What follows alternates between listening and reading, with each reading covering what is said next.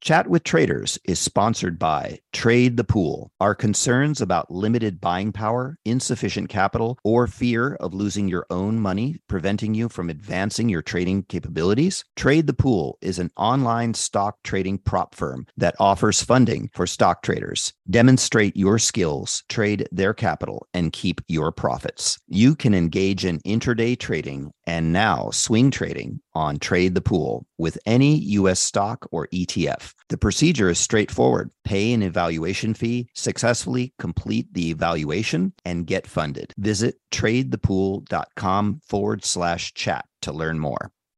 You've seen the headlines. Bonds are making a comeback. But if you've ever tried to invest in bonds, you know what a clunky, complicated, broken experience it can be. That's why at Public, they took fixed income and fixed it. Now you can find, evaluate, and buy thousands of bonds with an investing experience designed this century. Add fixed income to your portfolio with corporate, treasury, and municipal bonds. Go to public.com forward slash bonds podcast to get started. This podcast is sponsored by Public. Full disclosures can be found at public.com forward slash bonds.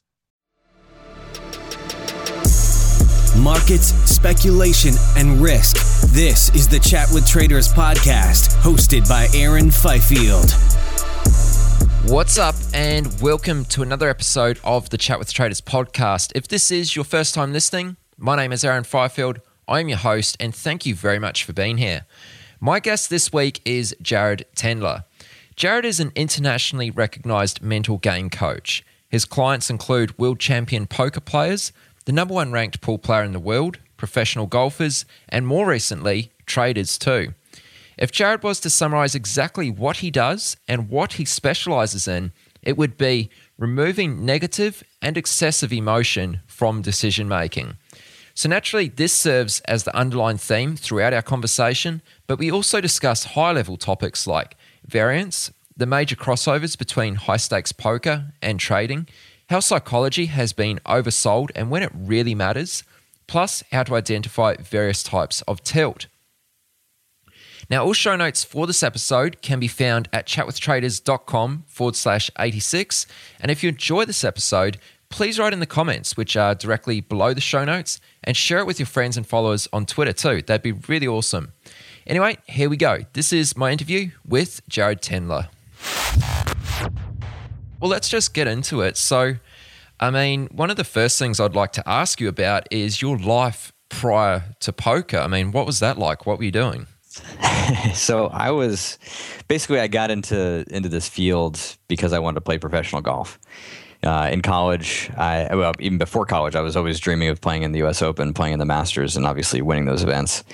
Uh, wasn't good enough because I kind of started tournament golf a bit late to play Division One. Um, so I went to Division three Skidmore College. Figured I'd get a a good uh, good education if uh, golf didn't pan out.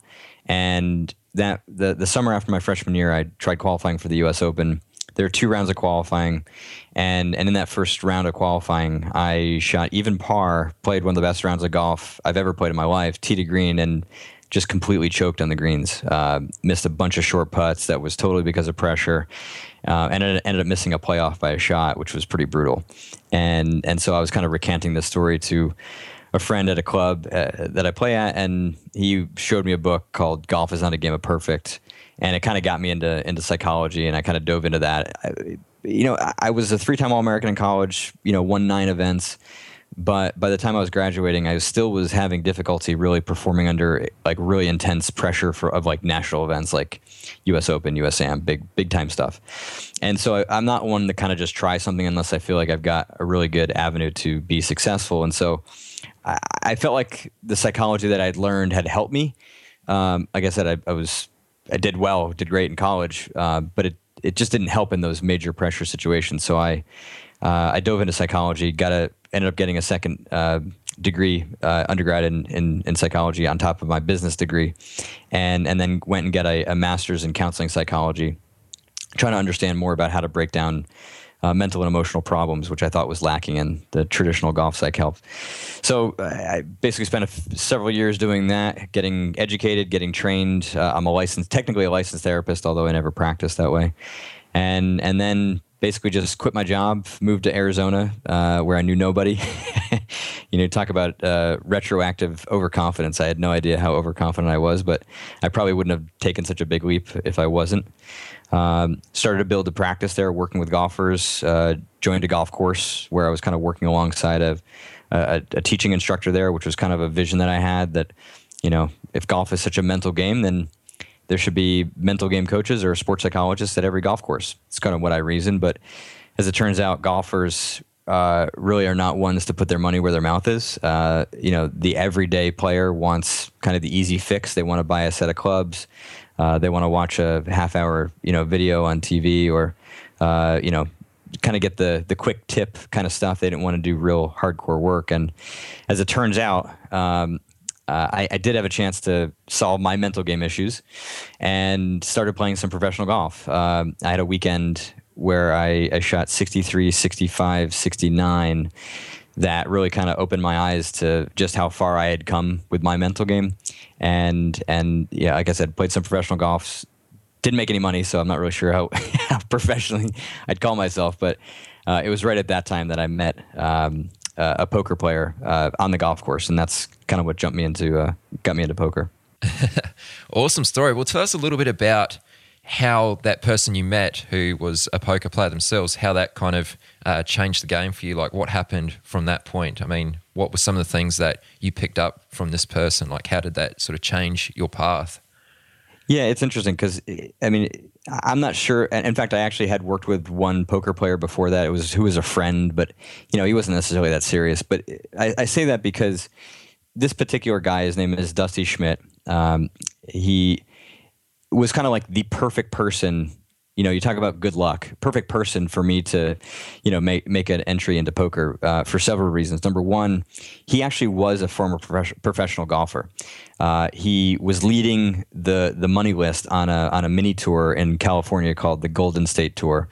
Uh, he actually, as a junior golfer at 13 years old, uh, broke Tiger Woods' record in California for the most junior tournaments won in one summer. I think he won like 35 events. Um, so the guy was was really talented and kind of working his way up.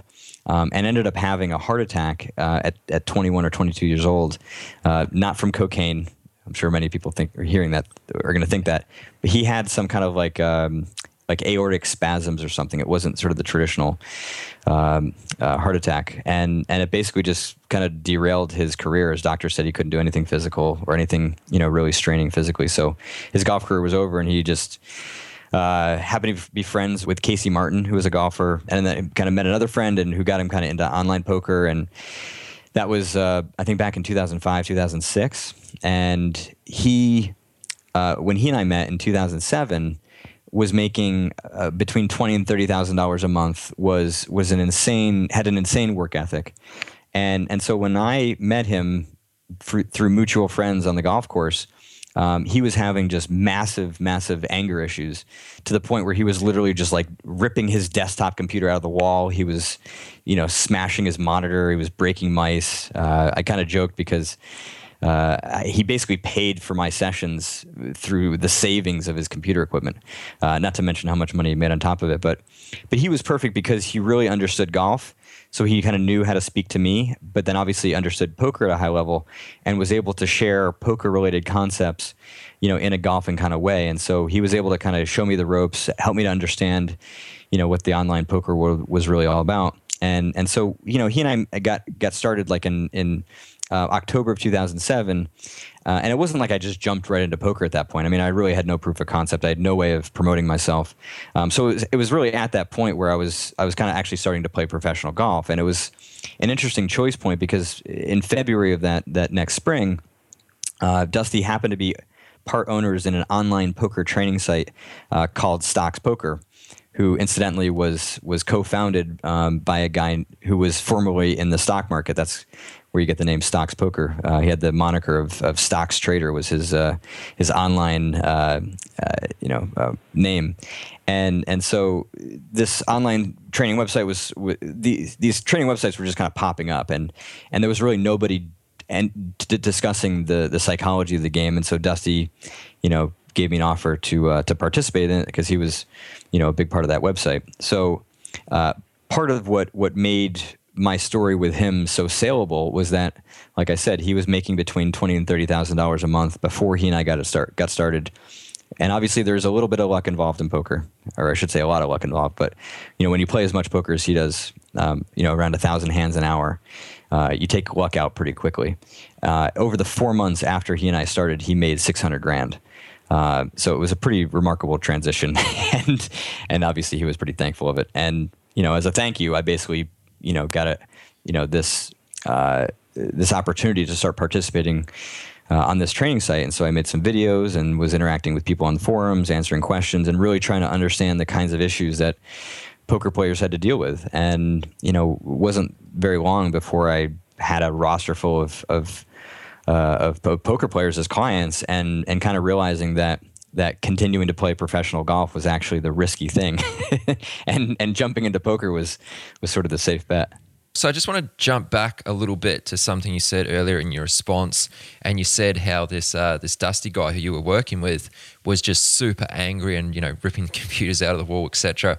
Why was he so angry? Was it uh, was it because of you know having that heart attack and having to uh, leave his golfing career behind, or what was the cause of, of such great anger issues? a lot of it for him was was variance and and basically losing to what he saw were mediocre players. Um, you know, when you're competing against, you know, one of the good things about trading is you don't always get to see your competitor. I realize that's not the case for everybody, especially big big options traders. But you know, in many instances, you're playing against the market. You're not playing against individual people, and so you can see how bad these people are and and so that was that was very difficult for him to deal with. Uh, something I call um, entitlement tilt, and then the other side of it was injustice tilt, where he just couldn't deal with the variance. I mean, you know, in, in golf, you know, yes, there's there's definitely a lot of variance, and and and you know, good luck or bad luck, you know, much more so than golfers realize. You know, you get the occasional bad bounces, you get the gust of wind, you know, your ball plugs in the bunker uh, you hit a perfect drive, it ends up uh, in a in a divot. You hit a perfect you know shot, and all of a sudden it hits a cart path and you know goes out of bounds. So there's the there's some crap that can happen. But in poker, it is so built into the fabric of the game that it was very difficult for him to to make that mental transition. So we had to work really hard. Um, and and the thing is, like he's he's a very logical person, or at least desires to be. So it was it was it was very easy for me to work with him. I try to make the instruction that I give very logical and and you know sometimes it seems very simple but getting there is is not always obvious. So for him in particular there was one one story where you know I was again I, this is me kind of like really trying to understand poker. And and at some point I said like listen so like you're basically telling me that like you know that variance happens all the time um, and yet it still pisses you off. So I was like it's kind of like you know watching a weather forecast and the weather forecast says you know, today there's an 80% chance of rain, and you go outside without an umbrella, and then you get pissed off when it rains. Was kind of like what he was going through. And I realize it's not a perfect analogy, but it, for him, it really just kind of made something click that he's like, yeah, like I'm getting pissed off about something that, number one, I have no control of. Number two, exists all the time. And so it, it really just becomes like a business expense that, that losing in these particular spots is, is necessary uh, especially in poker where you're dealing with a lot of perception. You know, poker players make a lot of money. I'm not not all their money, but they make a lot of money because bad players think that they're good. And so you're you're you're basically battling up against the perception of skill, not just somebody's actual skill. Because if it's just about actual skill, then then poker would become a lot like chess, where you have this worldwide ranking system. And for all intents and purposes, if you're within 200 points of each other uh, within a ranking, you know you could be beaten by somebody with a lower ranking. But if I'm ranked, you know, if I have a rating of 2,000, you know, in chess, and and you have a rating of 100 or or 500, there's never a scenario where where you're beating me.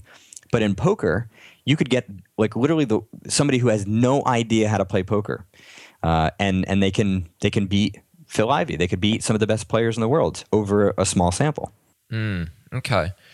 So, I mean, how do you how do you move on past that? Is it just a matter of kind of accepting the the reality of you know kind of what like what you just spilled out there, or is there sort of something more? Yeah, I mean, it, it differs for everybody. That's why I say it was in particular for him. But but what what has made me successful working with golfers again i still kind of still have some some golfers poker players and, and traders has been being able to understand uh, a couple things number one what is the faulty logic that is blocking you from being able to internalize or accept uh, a message like that. Uh, and then two uh, how are we going to train it if it doesn't just sort of magically click in place like it, it really only does for about you know 5 or 10% of my clients? Um, so basically that first part is is by far the most complex right? But it's important for everybody listening to number one get an idea of what the major you know kind of mental issues are that you're dealing with. You know are you dealing with with anger? Are you dealing with anxiety or fear? Are you not trusting your gut? Do you lack discipline? Are you losing confidence or are you overconfident? You know just a kind of a handful of the issues.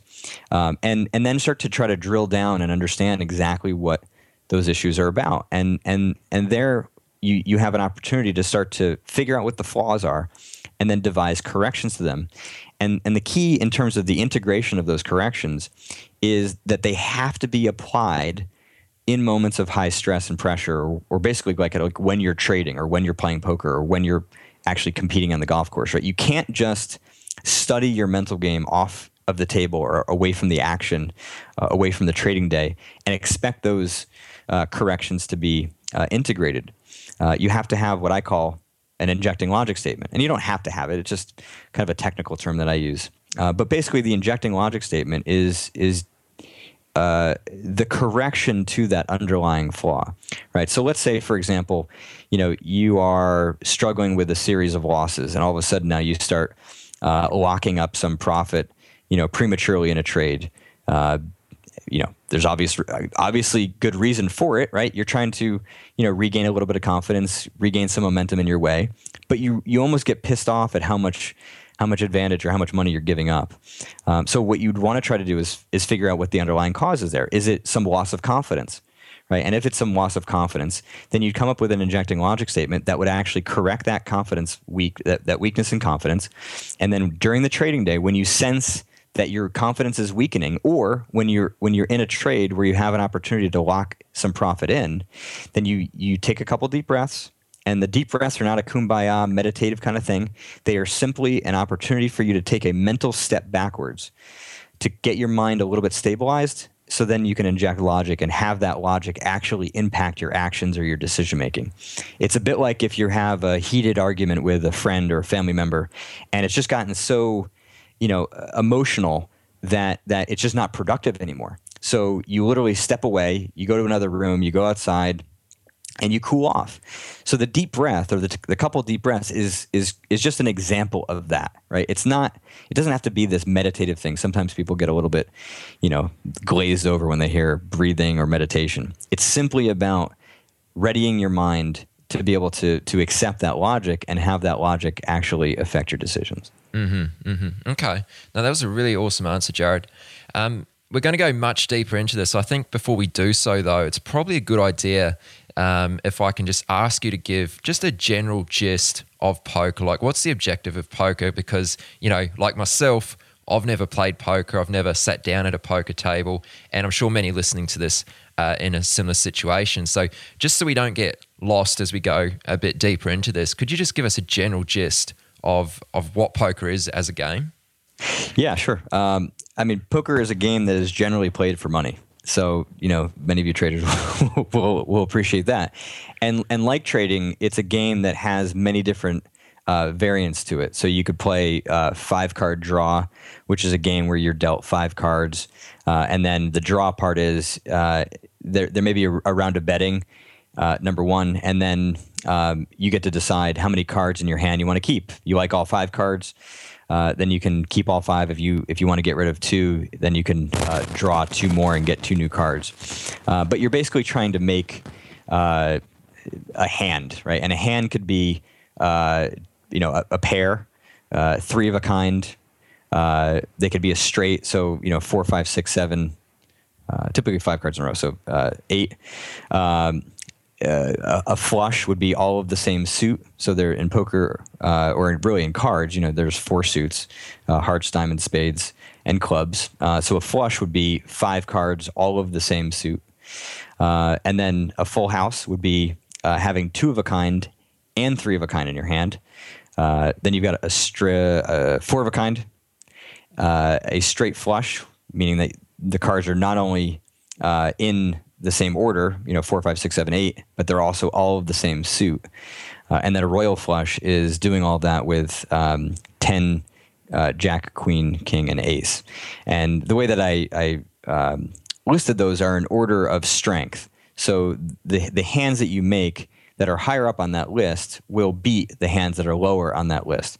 So three of a kind uh, beats uh, two pair or or even a pair. So basically, in poker, whether you're playing you know a five card draw or there's a, there's one of the more popular versions is is no limit Texas Hold'em. Uh, that in that game you're dealt two cards, um, and then there are five what are called community cards. Uh, that are that are uh, laid out as the hand goes on. So in that in that game, uh, and let's say it's a, it's it's a table full of nine people. All nine people are dealt two cards, uh, and then there's a round of betting, uh, and that betting in no limit hold'em can be any amount that you've brought to the table.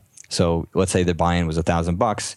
The very first hand you play, you're dealt pocket aces, which is the best hand that you can have, and so you bet, and somebody else raises you because they think they have a strong hand as well. Well, now now you have an opportunity to re-raise them and bet even more money. So let's say your initial bet was 50 bucks. They say, no, I make it 150. And then you say, okay, no, you know what? I'm going to bet $500 uh, or even go all in and say, you know, you're betting the remainder of your chips in front of you. Uh, so the 950 that you had left.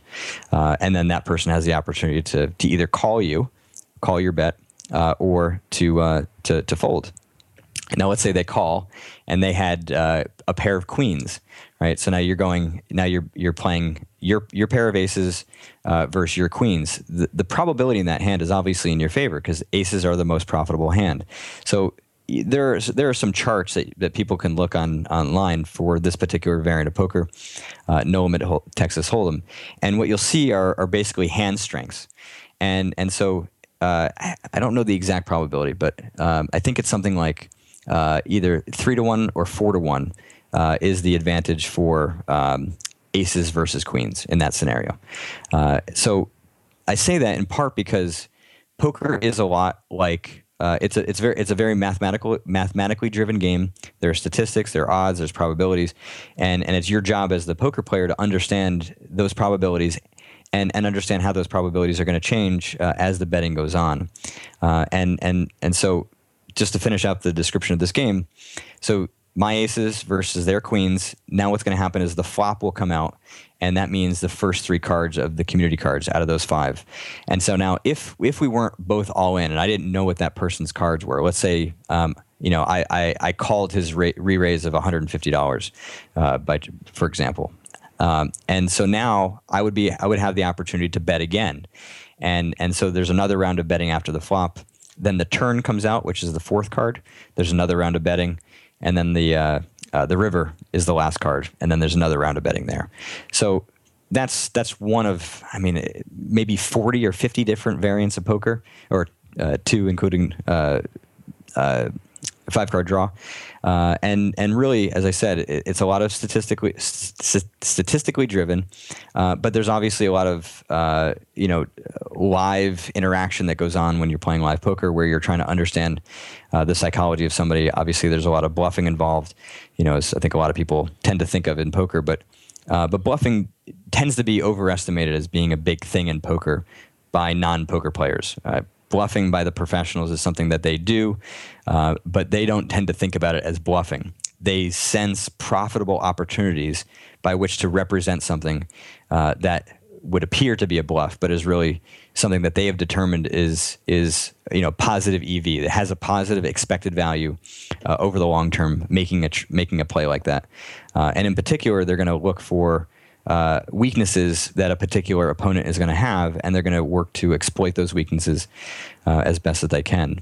Um, one sort of note, in my view, I look at at poker uh, kind of like, or I should say, professional poker players. I look at professional poker players uh, kind of like the house, uh, you know, in in, a, in, any casino game. So you take uh, blackjack, for example, and let's say you're playing you know the house is playing blackjack against somebody that has never played before they don't have you know the chart that says kind of what the the statistics are to minimize the uh, the edge that the house has. Um, and so let's say the house in that interaction has a six percent edge. You know they will take that forever, and that's why you know Vegas is such a uh, uh, why there are massive casinos built in the middle middle of a desert is because the house is always going to win in that transaction uh, over the long term. And the same is true with poker players. Poker players are the house. They have an edge that is going to vary based on the the skill level of their opponents. And where I come in, it gonna, it's going to vary based on their skill level as it varies, you know, as I mentioned with Dusty or with other players, based on how well they're able to control their emotions uh, and their mentality. So hopefully that was a good answer. yeah, yeah. So just to summarize that, obviously this is a this is a card game. Um, there's a lot of variance, like you've already mentioned. Where do poker players actually get an advantage? You know, is it in the bet size? Is it in reading other players and, and their ability to do so, or is it their actual strategy, or is it you know kind of a mix of both, like you know it is in trading?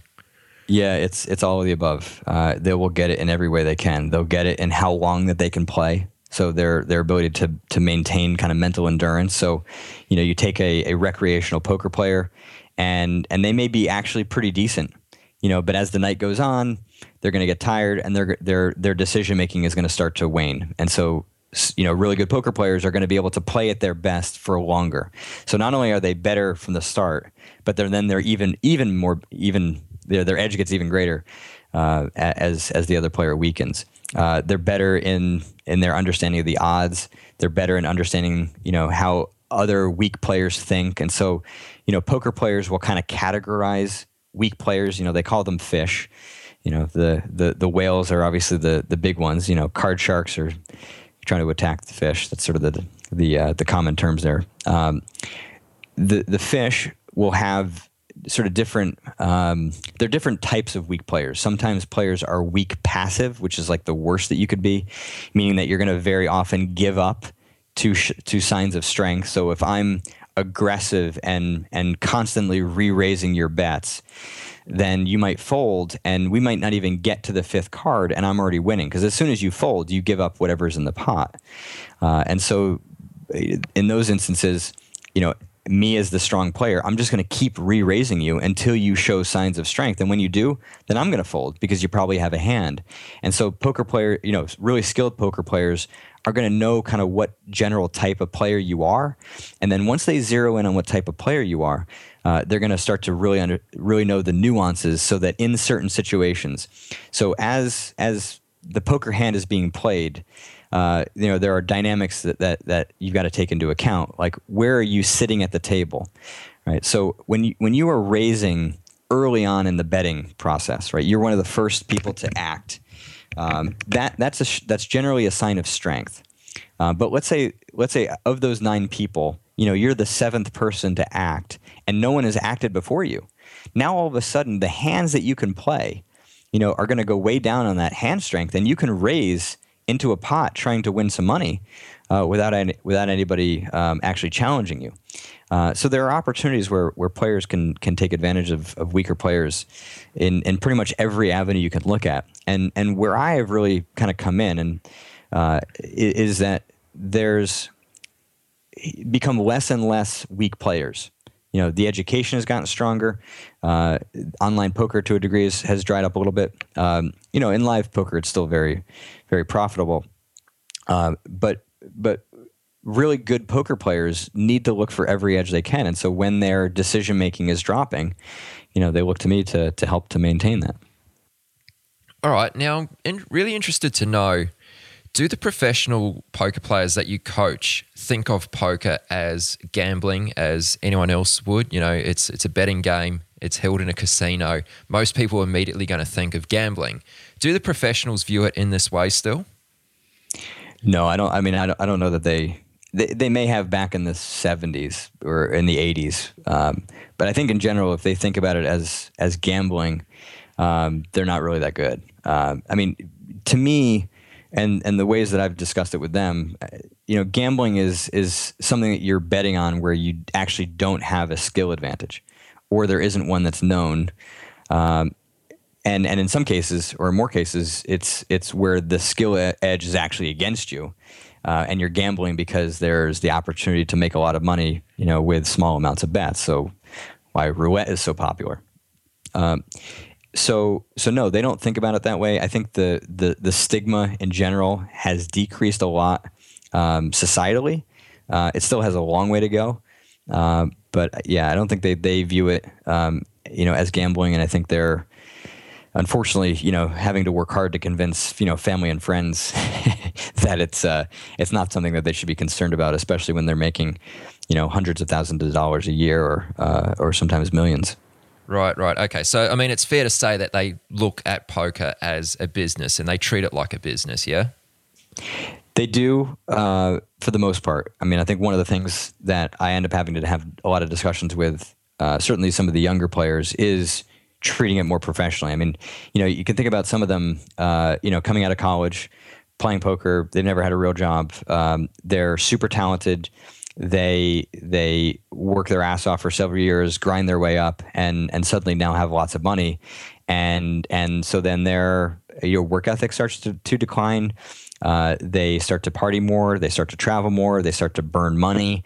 Um, you know, and they kind of take it for granted. And so, you know, it's like like an athlete who you know, had never really had to work hard, and and then suddenly is faced with a declining skill set, and they've got to now work their ass off again to regain some professionalism, and and not lose their their opportunity to to continue to do great and and and win a lot of money or make a lot of money. Right, right, okay. You know, really good answer again. I'm really interested to know, like, what is it about poker? Like, why are you attracted to poker, and why are so many others attracted to poker over other card games? I mean, is there an edge in poker which you can't find in um, other card games, or not to the same extent, at least? And, and, by other card games, you mean like other casino games, or card games like bridge or uh, gin? Other casino games, yeah. Yeah. So, so the, the what's nice about poker, right? In a casino, uh, the house is basically uh, charging you rake you know, it's like a, you know, some of the fees that you have to maintain your account. Uh, you know, there's somebody charging you juice to operate your business. You know, you're not going to get you're not getting a free ride.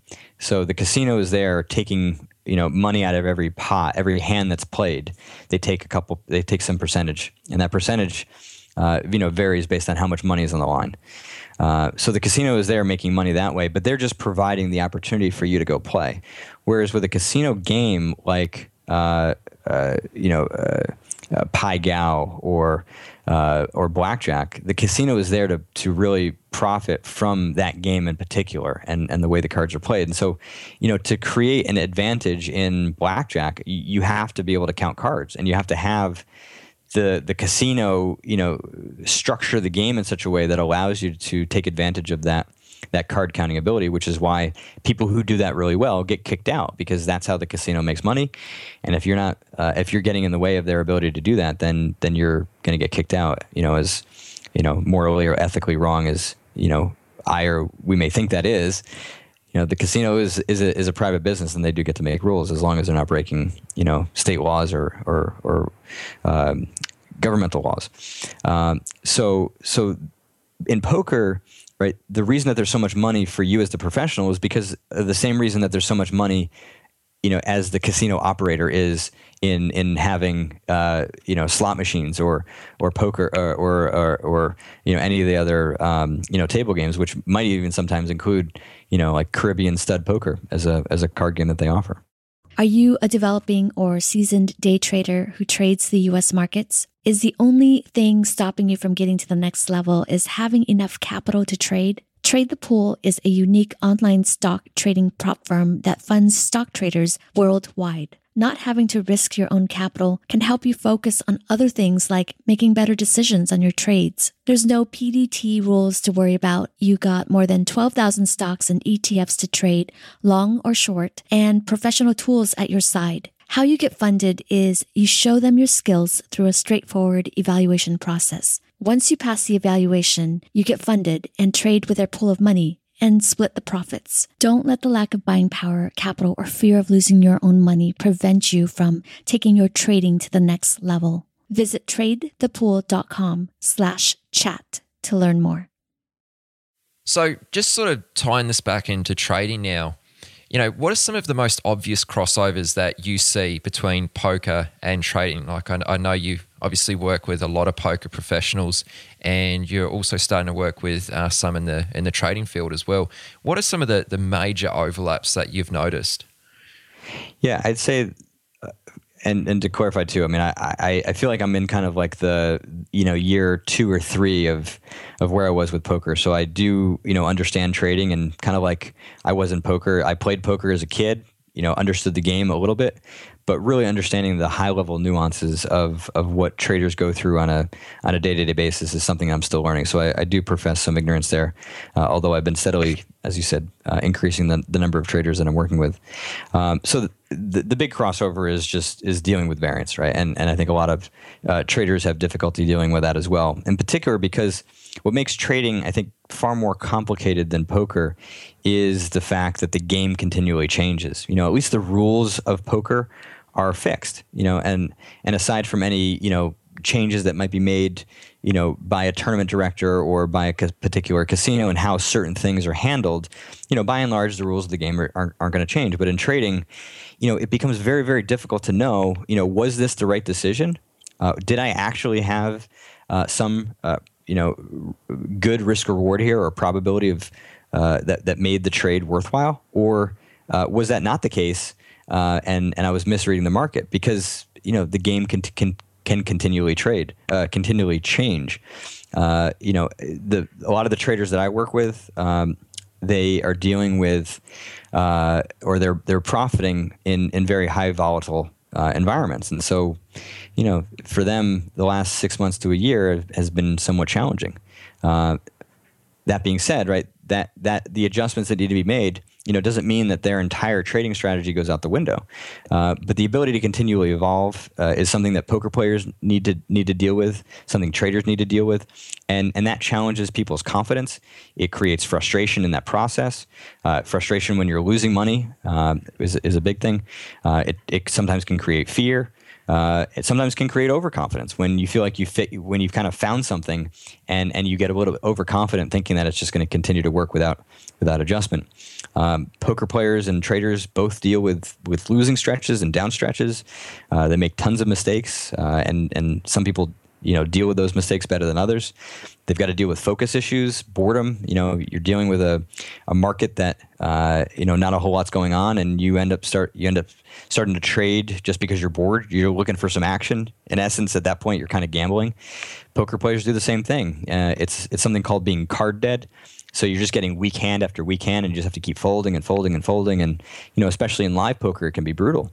Uh, you know in live poker you might play oh, sorry you might be dealt you know, an average of about 25 hands an hour. And it's not uncommon for you to have to fold uh, all 25.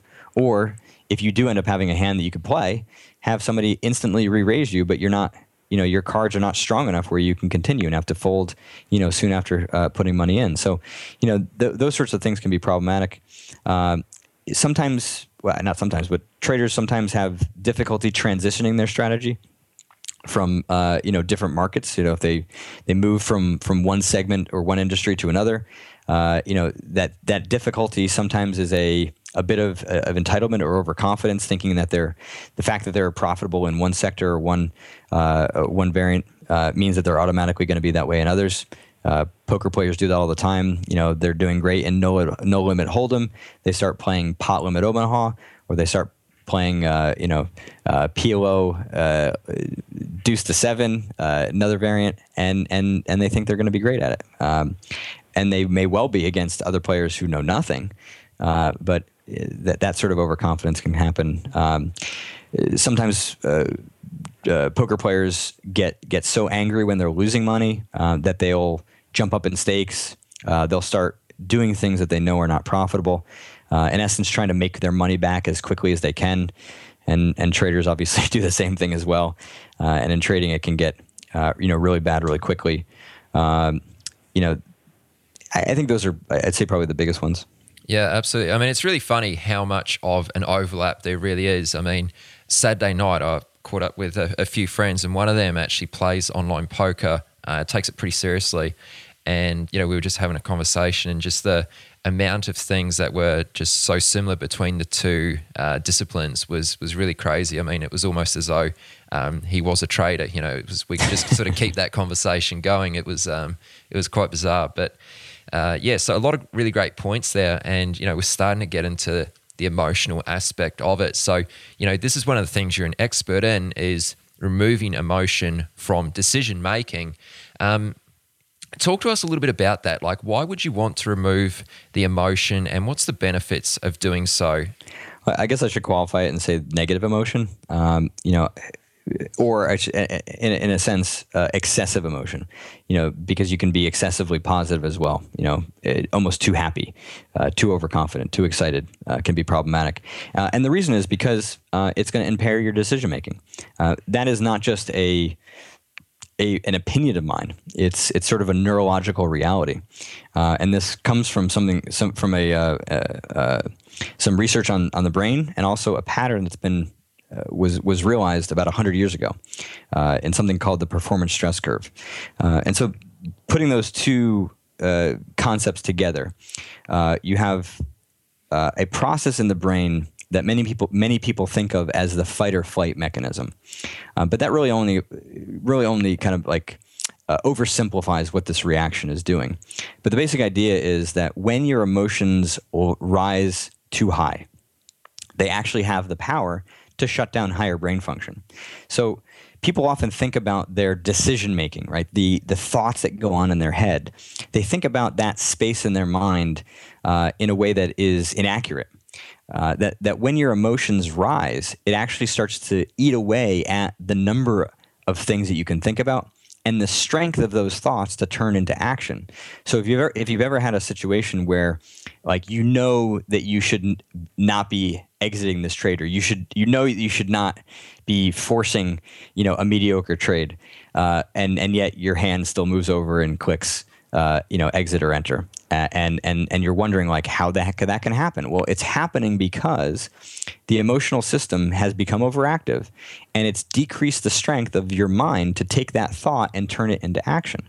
And and so that is the main sort of reason why we want to remove the emotion uh, is is to be able to retain sort of full conscious control uh, clarity of mind and then obviously you know precision in terms of execution. Uh, so this performance stress curve basically shows the relationship between. It kind of looks like an upside down U, right? If you if you kind of think in that bottom left hand corner of this of this graph, uh, in that scenario you have uh, very little emotion, um, and your performance is also very low right? So you could think about that as a scenario where you're super bored or you're just really tired, right? Your performance is going to be poor. Well, your performance is going to be equally poor on the other side where your emotions are super high and your performance is also going to be really bad.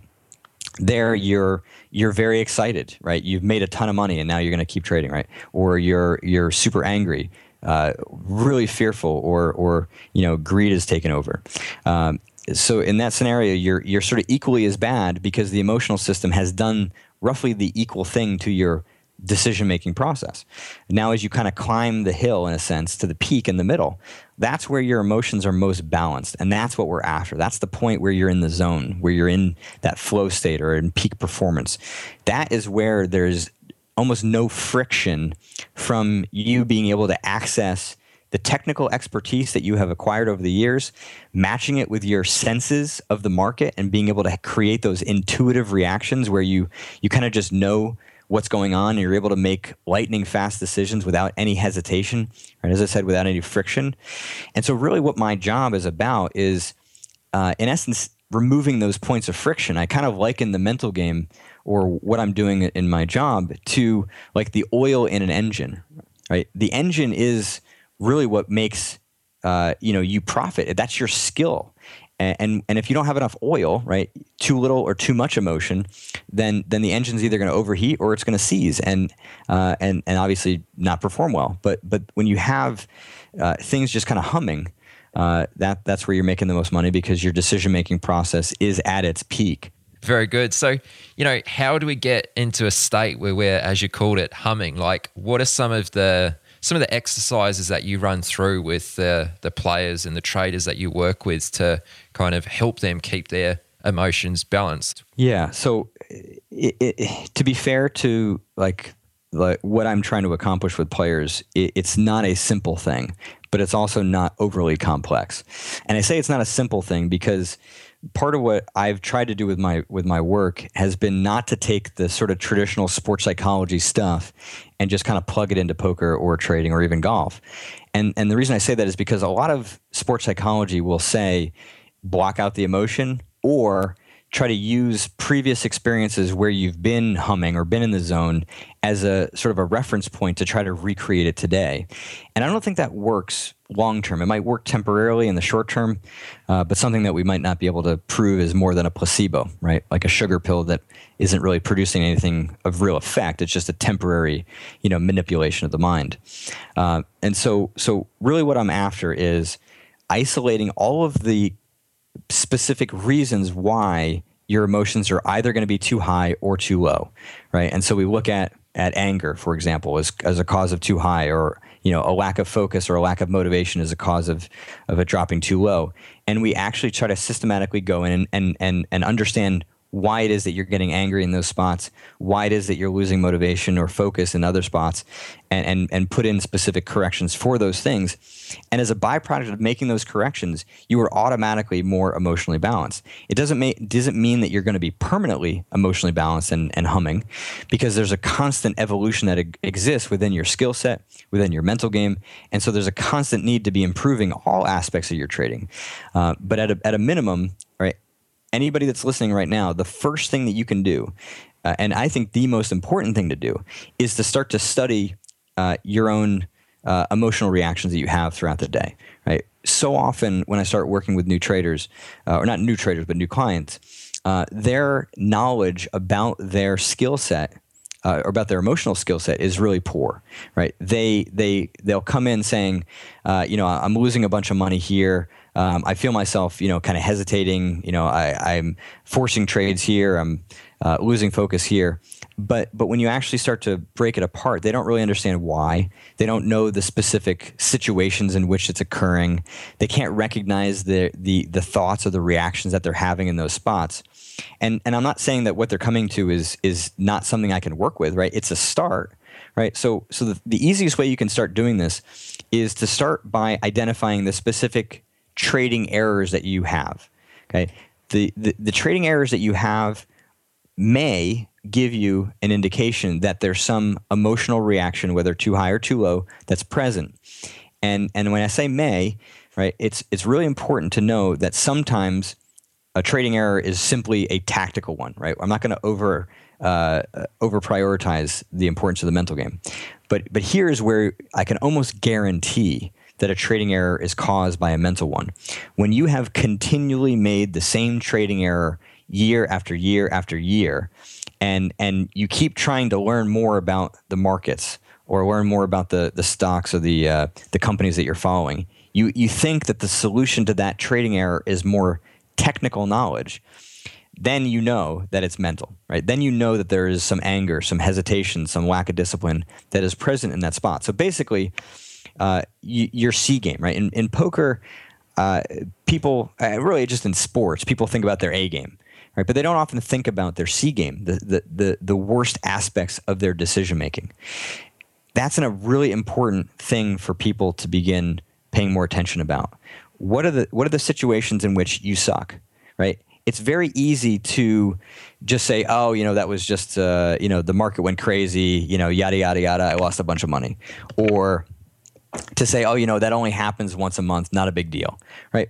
But the problem is that that by not fixing those mistakes, you are limiting your ability to continue to progress as a trader.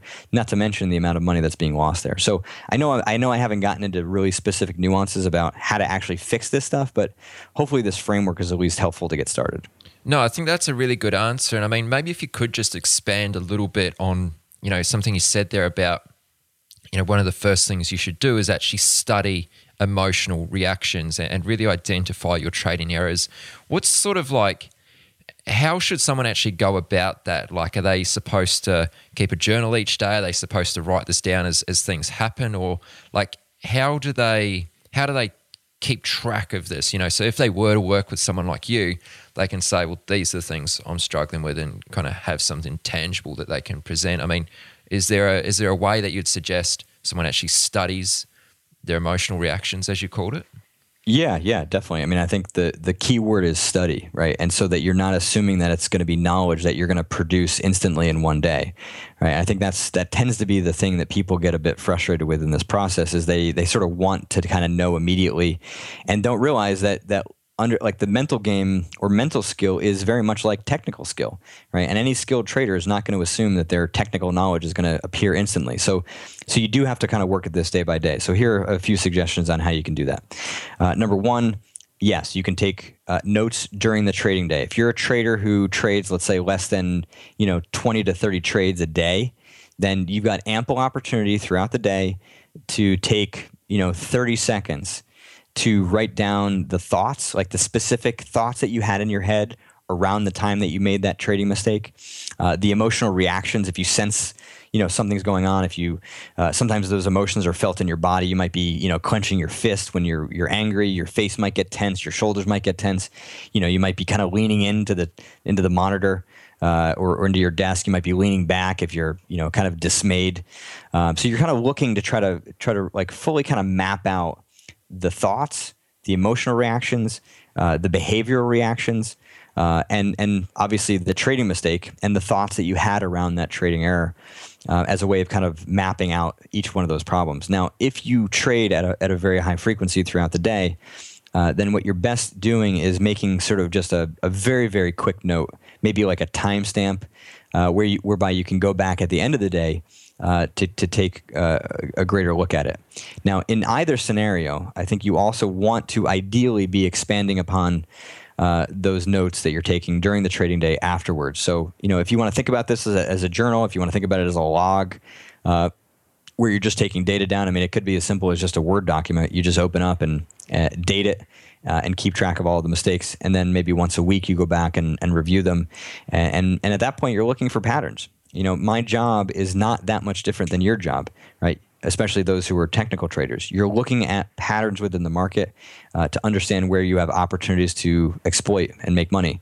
You know, for me, I'm not looking to exploit my clients, but I'm looking to exploit opportunities whereby their knowledge is lacking, and and and be able to to to create some some corrections. So so the first thing you're trying to do is is really create a map because sometimes, you know, traders, poker players, golfers, who you know, you name it um, even if they do have an idea of what what their mistakes are, or, even what the emotions are, uh, sometimes their their uh, priority is is off, right? And so they kind of come in saying, "Yeah, you know, I've got this this fear issue," uh, but it turns out that that this this anger issue, you know, it, it, it happens more frequently, uh, and and and when it happens, it, it tends to be more costly. But the fear to them is just more obvious because it's it's more kind of out of the norm for what they think is appropriate. Anger for them just seemed to be more more normal, so it wasn't as much noticed until we really got to talking about it. So so by by looking and reviewing at your note taking, you know, once a week or once a month or every several weeks, whatever frequency seems to make sense for you, you can start to look at the patterns and understand how costly the errors are that you're making. And and look, there's a lot of good advice out there. I mean, people can pick up my book, they can pick up other books, you know, and start to try to find solutions to these mistakes. And and and very you know, and and for sure people are, are going to be able to to make those corrections based on some of that advice out there. You know, where where coaching might come in is is when when you just get stuck and you're unable to fix a problem that, you know, is very costly. But if it's not that costly and it's not happening that often, then you know you just keep working on it. But that that awareness is at least going to give you the opportunity uh, to make a correction. Now, a lot of these mistakes you've kind of outlined here, or not mistakes, but um, challenges, I guess is probably a better word. Do the professionals have these same challenges throughout their, their career? You know, once they reach a certain point, like are these ongoing challenges that constantly need attention, or is it sort of like once you kind of cross over from what might be called an amateur to a pro, do a lot of these challenges become less prominent? Like, how does that work? Yeah, I'd say that they change throughout the course of a career. I mean, I think, um, you know, you may solve an anger issue uh, that, that existed when you were an amateur. Um, uh, or you know and then when you become a professional then then fear becomes you know a bigger issue because now your livelihood is on the line and maybe you have a family and you know so beforehand it, there wasn't as much on the line now there is and so you know the nature of the game changes so the way that I would say it is that that like the mental game is always an important thing to to be aware of, to be thinking about, to be focused on as a point of improvement, uh, as an a point as a as a point to be improving you know your decision making uh, but the specific things that you may need to deal with within this sort of framework you know may change. So you know you it may go from you know having to deal with anger issues to then maybe having to deal with motivational issues. Maybe you have so much success because you solve your anger that now you're kind of you know you're achieving a lot of your goals and and you know sometimes people forget to set new goals, you know, and, and so they lose motivation for as simple a reason as that. And, and that's happened to certainly poker clients of mine and as well as trading clients. Uh, so, so you think of it more of as, as the evolution, but I, I can't say that there's any particular pattern that exists that is sort of purely amateurist type mistakes uh, and purely professional ones. Uh, people are people, and, and they kind of come into an endeavor you know, with a set of issues that they're bringing from other things in, in their life, and and those issues tend to play out, you know, in that environment, you know, in poker or trading or golf or et cetera, um, and and you know where they tend to not get fixed, they tend to kind of remain and and and linger, and then there are sometimes, you know, certain ways of thinking that you bring from everyday life uh, into trading that that are kind of antithetical or don't don't match with the realities of it. For example, you know, understanding of variance, right? I, I don't typically think of that as like a mental game issue you know per se as much as it is as a as a flaw in your technical understanding because it would be like a business person not understanding you know their expenses. I mean that's that's like a fundamental component of being a successful business person right? You've got to understand where your income is coming from uh, and you got to understand you know what your expenses are and, and, where that's coming from. So if you don't understand variance then you're not really understanding a fundamental business expense. So I tend to think of that less as a mental game issue, but but my point in general is that that you know these issues will tend to just evolve over time. I mean, I had a, a conversation with with one of the top poker players in the world recently, and and and we were discussing something that was very very similar to what uh, you know weaker poker players deal with, even successful ones, which is you know self criticism over mistakes. You know, this player's mistakes the the weaker players would love to make mistakes that good, you know. But but the but his his difficulty dealing with mistakes, you know, was causing a lot of frustration. It was limiting limiting his learning, uh, and it was affecting his overall mood and mentality and the frequency with which he was going to play. And you know, it wasn't costing him as much when he actually got there, but you know, it was something that he didn't want to keep around. So, so that dealing with mistakes was something that he had to deal with, and and something that that you know much weaker players have to deal with too. So, it, it's much more about evolution than it is about uh, uh, you know sort of pure you know kind of kind of categories of where they are. Yeah, and I understand that one issue that affects uh, traders or poker players of all levels is, is something you refer to as tilt. Would you mind sort of describing uh, what is tilt and how to recognize when you're actually, as you call it, on tilt? sure. So, so tilt. Um, there's a, there's kind of a couple definitions for it. One was the definition that that was there before I came into poker, which was uh, tilt was pretty much any reason for you to play suboptimally, right? So you're you're making decisions that are less than what we you'd, you would consider to be your best.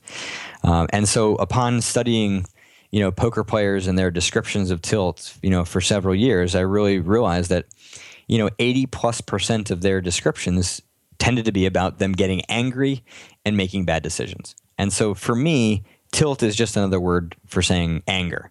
For a lot of poker players they'll say you know tilt is anything as i said less than playing your best. But but what if you're drunk? You know what if you're tired?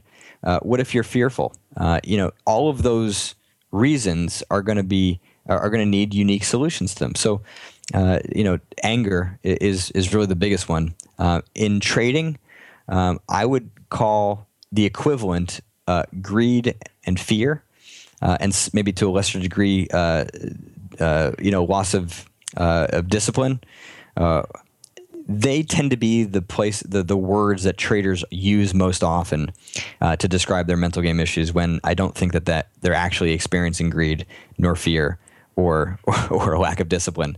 Um, that it's something more than that. But within poker, uh, what I did was break down uh, seven different types of, of tilt or seven different types of anger uh, that would exist. One was running bad tilt, uh, which meant you know players were losing for several days in a row, sometimes weeks or months, and and they were you know just getting crazed as a result of it. Uh, and and the the solution to running bad tilt um, has to do with the understanding that emotion accumulates over time. Okay, the brain has a mechanism by which it can, in, in essence, digest emotion. Right. So you have a stressful day, you got angry one day, uh, and so you know you go to bed not in the greatest of moods, but you wake up the next morning, you feel fine. Right. Nothing bothering you. You feel it's like a like a normal day. Well, where where did the emotion go? right?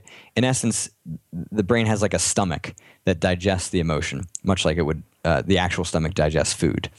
Uh, but what happens is when there's like a really emotional day, you know, or then, then you know you might go to bed and your sleep might even be disrupted, uh, in part because your brain is digesting all that, and then when you wake up the next morning, you know you don't feel quite right. It's almost like an emotional hangover so to speak.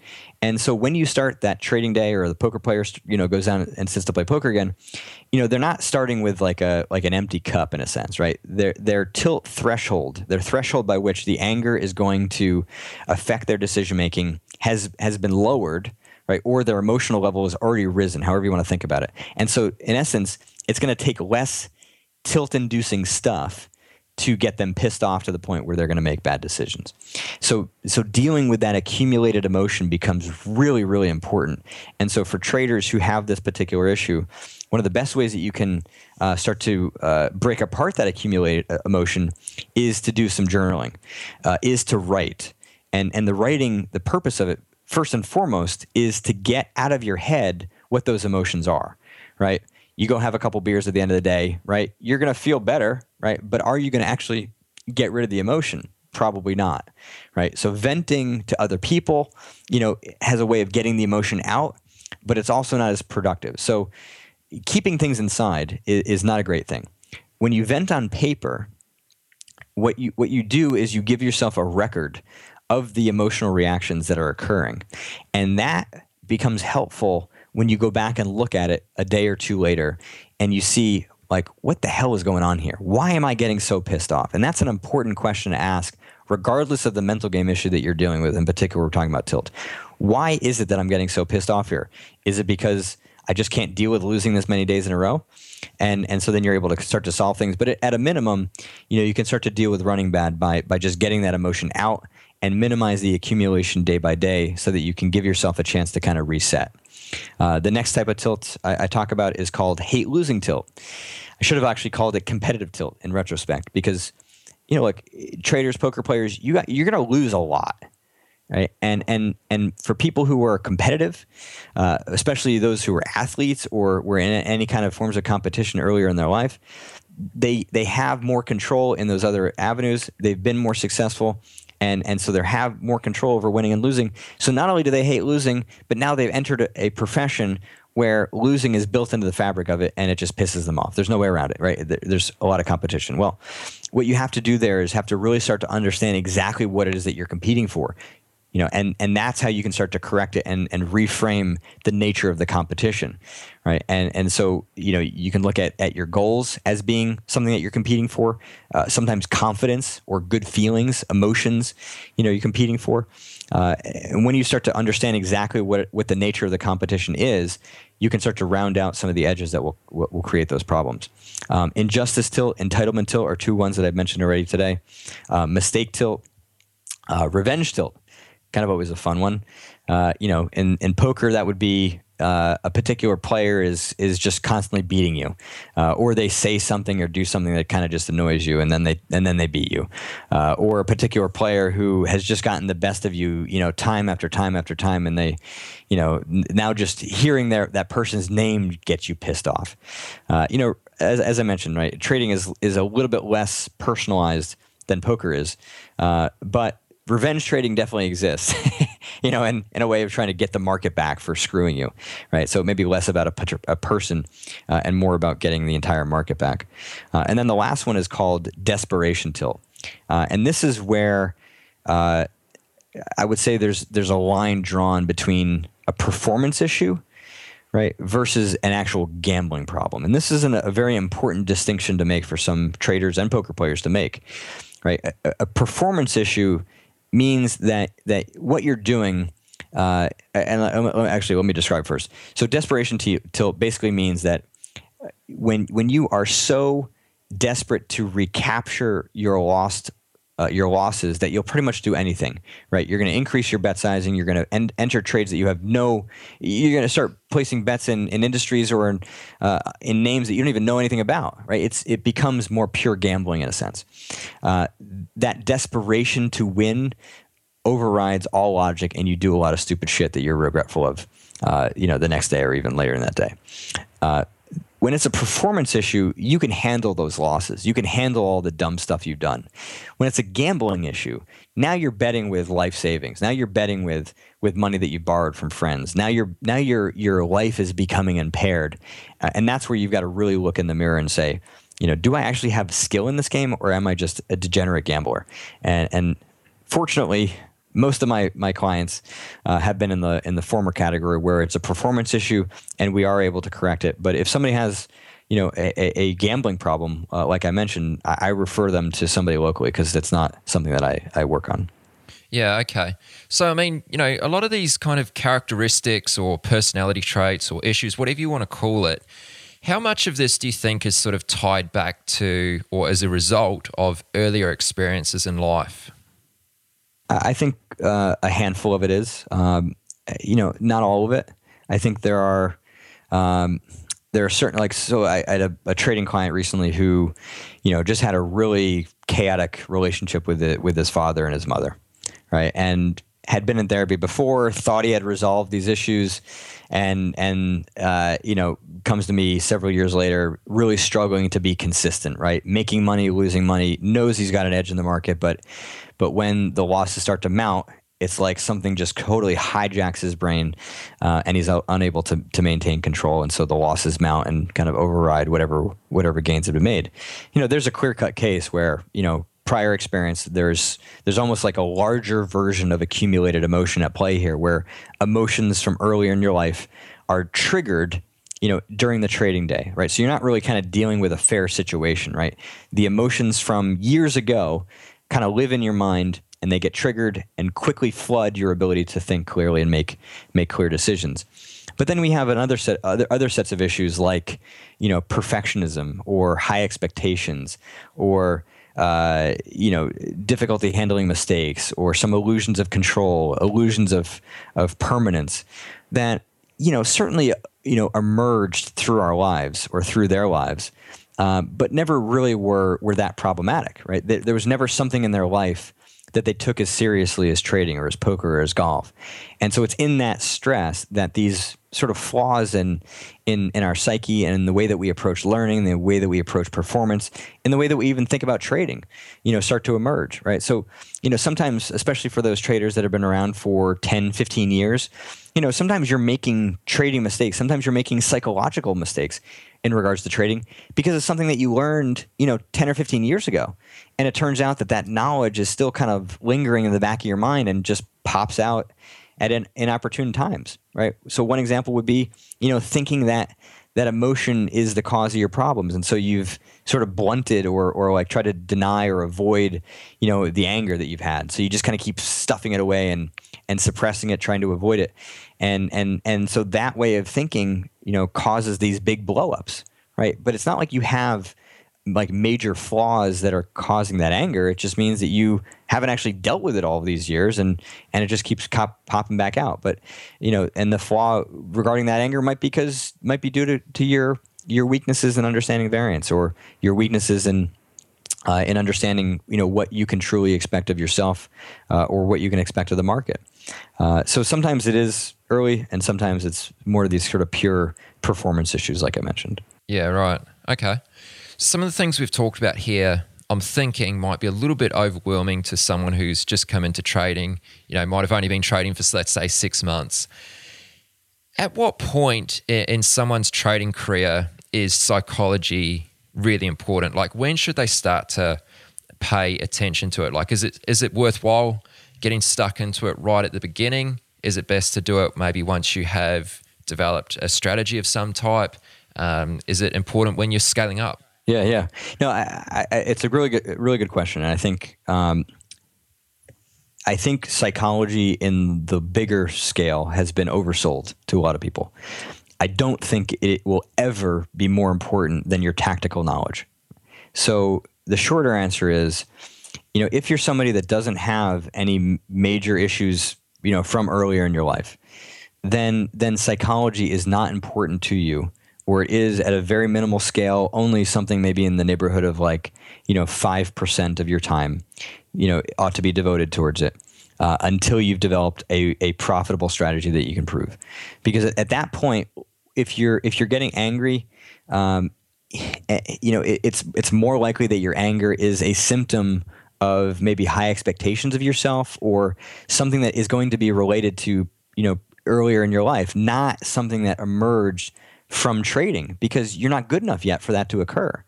Um, you know, so so you're basically looking at the prior issues uh, as as occurring there, and that's not a trading thing, right? So you may need to deal with some some psychology, but don't do deal with it within the context of trading per se, right? Wait until you've developed a, a winning strategy to do that. Um, and and so then then the question becomes like once you've established that strategy and you can and you can know that yes this is a trading error that is not being being made because I actually don't know any better, right? I'm not losing discipline because I don't know better. I'm not I haven't proven the strategy. Sometimes people, you know, lack discipline because they're not certain of what their strategy is. How how can you be disciplined about something that you're not certain what the rules are? Uh, you can't be, right? Discipline is is something that is measured up against your goals, measured up against the points of responsibility that you're taking.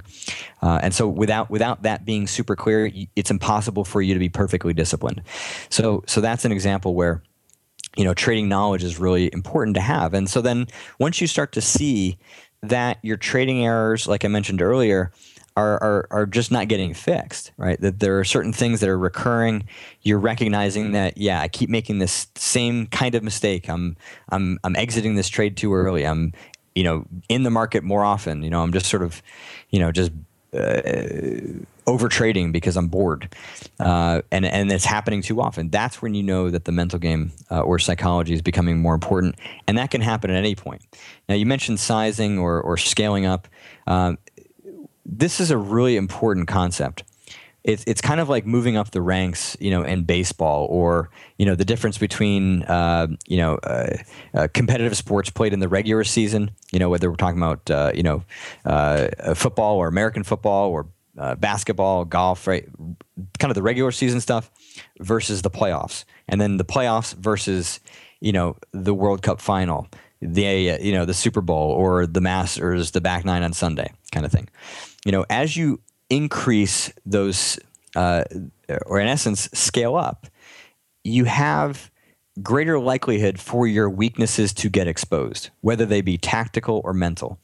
And and too often people kind of fail to consider that reality when they are sizing up, uh, or eh, you know, as poker players would do as they jump up in stakes as well. Um, and and it's important to have a, a, good understanding of what those are, right? And so what I what I, I coach my players uh, or traders to do is to always understand what their C game is, always understand what their bigness biggest weaknesses are, and when they're sizing up, when they're jumping up in stakes, when they go and compete in some bigger events, that they first and foremost have a really good strategy, one that they know very well for correcting those mistakes, because those are most likely going to be the things that are going to trip you up. And if you can actually make the corrections to those mistakes in those instances when you're sizing up, then you actually go a long way to really internalizing or mastering the corrections to those mistakes so that they can actually go away and not become uh, problems anymore. Mm-hmm. Okay, no, that's really well said, and I think that's that's a really honest answer as well, especially coming from you know someone like yourself who's working in the field to say that it's maybe not the most important thing to be focusing on right at the very beginning. So no, I, I respect yeah, that. yeah. I think sorry, I just have to jump in one more point because I think I think there's a lot of places that uh, that that like psychology is oversold. Like when I got into golf, right? Golf was ninety percent mental. Like that was the thing that people said, and so it just made intuitive sense to me. Like, well, why isn't everybody not not focused on this psychology thing? Well, it turns out it's not that important, right? How you swing the golf club is the most important thing. How you make decisions at the trading, uh, you know, in, in trading, is the most important thing. Because if if psychology was 90% of the game, then the Zen masters, the Buddhist monks, the you know the meditation teachers, look, they should be the best golfers and the best traders. You know, the Dalai Lama should be a great golfer, but you know mm-hmm. they're not because they don't have the technical skill. Yeah, yeah, that's uh, that's really well said. Uh, let's just do a couple questions uh, that came in through the Chat with Traders Facebook group. Uh, for anyone listening, if you want to join the Facebook group, it's totally free, of course. Uh, chatwithtraders.com forward slash Facebook and um, just follow that link and hit the join button, and I'll, of course, uh, let you in. But yeah, I posted in the group to say that I was having you on, and if anyone had any questions for you, so we'll just take just a couple of those. Um, one of the one of the first ones here is: Would playing poker help as a developing trader? So, for someone who hasn't played poker, has no poker experience, is it going to be beneficial for them to learn it, learn the game, in order to become a better trader? I, I guess it would depend on how how long they've been trading. It sounds like um, uh, they're fairly new to trading, so I would say no, because it's just going to be more of your time divided. Um, I mean, if you're a seasoned trader uh, and and you have an interest in poker, then uh, I can't see how it could hurt at that point. You know, think of it like cross training. You know, football players playing basketball, basketball players, uh, you know, playing soccer uh, or, or, or whatnot. Um, so there, you know, there is that that cross training effect that can occur. You can learn things from in different ways, but uh, I certainly wouldn't advocate for people to split their time up because you only have so much of it. Another one here is, uh, I guess this is probably more for intraday traders. So guys who might be sitting in front of the screen for maybe eight hours at a time uh, with pretty hot, you know, who need to be alert and aware of what's going on. What tips can you give them for maintaining concentration uh, throughout the trading day? Yeah, so I would start to number one, um, spot the trends in where those dips are occurring because it's going to occur in some pretty predictable patterns. You know, the dips may occur because the the market just kind of gets flat for half hour, an hour, and so after ten minutes, your your attention seems to lag. Uh, it might occur after a big loss or a big win. Uh, it might occur predictably at 11 a.m. You know, every day. Uh, so once you have an, an understanding of, the, of that pattern, uh, you can start to understand again well what's occurring there right? If it's the 11 a.m dip then maybe it's something physical. Maybe, maybe you're you know you're hungry. Uh, maybe you're not drinking enough water. Uh, maybe the caffeine from the morning has worn off and you need to drink more of it which i'm not something something i'm advocating for. But but you know you need to you need to do something physical to boost your physical energy. Uh, and and so your, your solution there again um, when, when we're talking about boosting uh, attention and focus uh, from a psychological standpoint, we are mostly focused on goals. Okay, goals define the direction of our focus and the intensity of that concentration, uh, and and and uh, uh, can be dictated or or corrected when you sort of reconnect uh, to your goals. It's kind of like like an athlete who a commentator might say, you know, is digging deep. Right? There's moments where the momentum has kind of shifted against them, and they dig deep and pull out, you know, uh, the, their uh, uh some strong performance uh, thereafter. It, it, what's happening when they're digging deep? I, I, think they are reconnecting to why it is that they they care so much. So as a trader, what, what I would suggest doing is writing down your short-term goals and or your long-term goals whichever one you think is going to give you that little boost of inspiration. And so you know number one when you're able to recognize that your focus is is is dropping uh, it's important to act at that point right? So when i was discussing earlier that performance stress curve the farther down you fall whether your anger is rising too high or in this case your focus is dropping too far the farther you fall on either side the harder it is to climb back up to the top. The quicker you can catch yourself the easier it is to climb and it's just it's just pure distance right? It's it's like if you're climbing up a mountain and you fall, you know, 10 feet versus 100, right? You're going to obviously climb up faster. So that's the idea here. Spot the trend quicker and then in those in that moment, take a couple deep breaths and remind yourself of your goals. Perhaps even read them out loud. And in that moment, start pushing yourself to maintain focus, much like you would push yourself if you were in the gym uh, trying to lift more weight, right? The gains that exist or that occur when you're in the gym occur when you actually have to force something, right? If you only do what comes easily in the gym, you don't get stronger. So if in this case you're trying to increase your mental capacity, your your your endurance or your focus, you've got to push yourself and you've got to push yourself in those moments those are your weak spots uh, and and and that process is how you can push yourself in a way that's uh, going to get you more focused now one last piece here which may be, may be really helpful right just forcing yourself to focus more doesn't automatically mean that you're going to make sound trading decisions so what you may want to do is look for the typical mistakes that you would tend to make at that time right if it's purely yep, I'm just kind of dial tone and I'm not even really reading the market that well. Well, you're not. You could you could autopilot the market right to a certain degree, right? If there were huge edges to be seen, you're going to spot them, you know, eh, just by sitting there, right? It becomes more of like the nuanced stuff that you miss.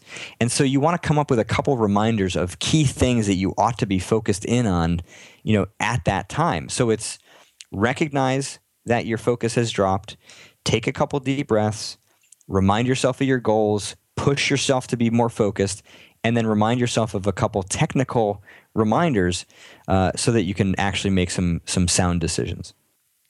Really great advice. So that was that was a really phenomenal answer. Um, just one last question that also came through in the in the Facebook group. What are your thoughts on meditation? I think you're probably the right person to ask about this, seeing as you're in the, the psychology realm. What are your thoughts on on meditation?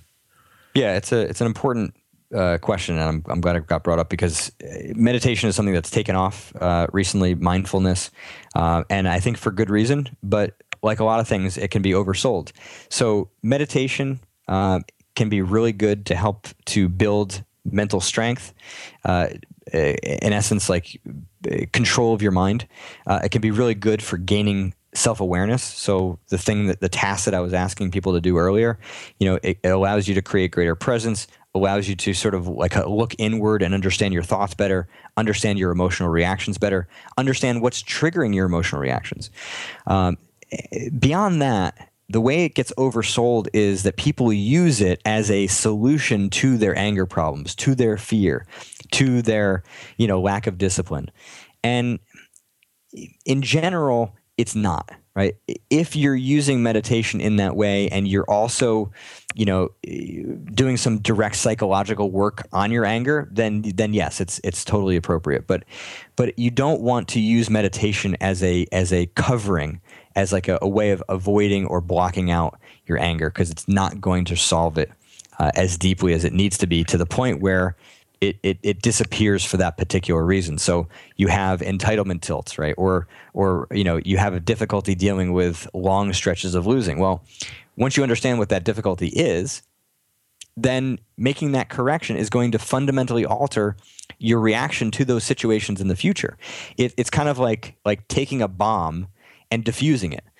The bomb can still be there, but it's not going to actually blow up, right? Whereas meditation almost like like puts sand over the bomb, so now it becomes a lot harder for it to get triggered. Uh, but but but ultimately, in the long run, that's going to limit your upside mentally because you're not actually really growing. You're just growing mental strength. You're not actually resolving problems that are going to free up mental space. And, and just to clarify that last point, when you have these mental issues kind of running in the background, right, and they are are unresolved, they're not solved, they're just blocked out, protected, avoided, whatever. It's kind of like your computer with programs running in the background, right? So so all of a sudden your memory, you know, your resources are being consumed, but nothing's open on the desktop, right? So your computer is not going to function quite as crisply, not as sharply. You know, things might be a little bit slower in spots. That's the consequence when you don't resolve mental game issues. And frankly, it's the same consequence when you don't resolve technical issues, right? Your C game, right? So that's why it's so important to become aware of them uh, and correct them directly. And, and meditation can be a tool in in the process of that, but it is not generally a solution in itself. Awesome. Well, I've really enjoyed this conversation, Jared. I mean, I've I think a lot of what you've you've, you've shared with us is is really good uh, insight. You know, uh, me personally, I think you know so there's a lot of psychology stuff out there I don't really relate to too well. Um, I find it a little bit wishy washy, but I mean that's just me personally. But I think like what you've spoken about here is, um, you know, really uh, tangible, if that's the right word. You know, I think it's it's really sound advice. So, no, I really appreciate you for coming on. Thanks a lot for doing this. Absolutely, Aaron. I, I appreciate that feedback because that's you know, frankly, I was I was a consumer like that too. So I've kind of made my program the the way that you described for for you know personal and, and professional reasons. Yeah, no, that's really cool. So, where's the best place that uh, listeners can go to find out more about you? Yeah, they can go to my website, jaredtendler.com. Uh, they can follow me on Twitter uh, at Jared Tendler. If they want to check out my poker website, it's uh, jaredtendlerpoker.com. Uh, and I'm also on Facebook, but primarily just for poker. I don't use it a ton. Uh, it's uh, Jared Tendler Poker. Okay, and you've also got a couple books out as well, don't you? Do you want to share those? I do, yeah, yeah. So I've got uh, uh, the the mental game of poker uh, one and two. Uh, the first book uh, covered the main mental game issues: uh, tilt or anger, fear, motivation issues, and confidence issues. and then the second book dealt more with with peak performance or the zone. got into really efficient learning. over the years, I've had to become an expert in learning because to correct your mental game issues is a learning process. So uh, there's a lot of information about there in there to actually improve your your your learning efficiency.